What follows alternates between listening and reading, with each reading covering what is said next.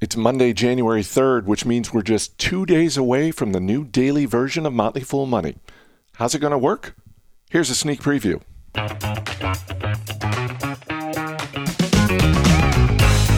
I'm Chris Hill, inviting you to check out Motley Fool Money, a daily podcast with one purpose to help you become smarter, happier, and richer. Wait, we're daily now? How are we doing this? Well, by bringing a long term perspective to daily market news, diving deep into the companies making headlines, And putting new stocks on your radar. We'll challenge the conventional wisdom about financial planning. showing you how to save more and spend confidently. and talk about how to invest through the market's ups and downs so your money works for you while you make the most out of your life.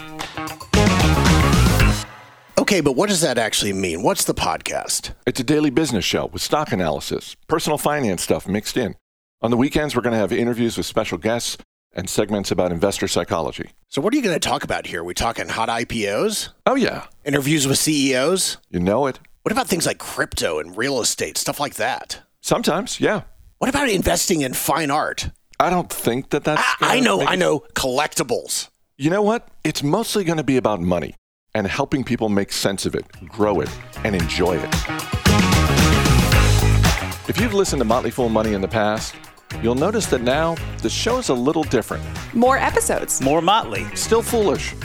Follow Motley Fool Money on Apple Podcasts, Spotify, Amazon, the iHeartRadio app, or wherever you get your podcasts. Coming on January 5th, 2022.